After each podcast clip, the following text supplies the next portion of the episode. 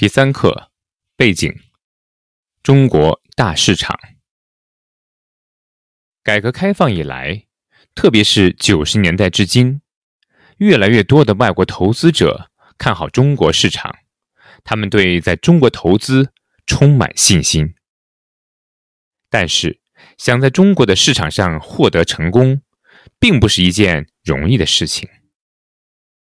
中国市场有几个特点。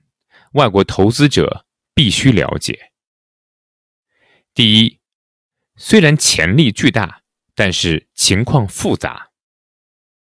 就拿市场层次的差异来说，都是在北京，一套上千万的豪华别墅和三千元每平方米的经济适用房都卖得很好。都是在北京，有人购买豪华型宝马，也有人购买。国产汽车奇瑞 QQ，同为中产阶级，北京中产阶级的购买能力跟长沙的中产阶级就存在显著的差异。第二，中国市场的变化速度常常让外国企业感到吃惊。拿手机市场来说，十年前中国人还都在用黑白屏的手机。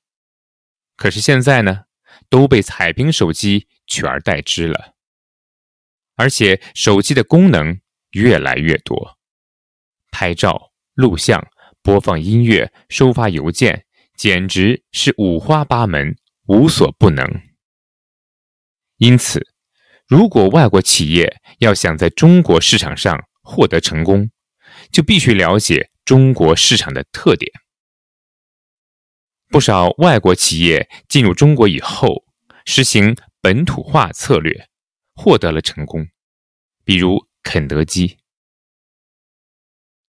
通用电气的前首席执行官杰克·韦尔奇曾经这样说：“最近二十年，我常常到中国去，每一次到那儿，我都笑自己上一次知道的太少。”这个地方这么大，这么复杂，我真搞不懂。这是韦尔奇的亲身体验，也反映了中国市场的复杂。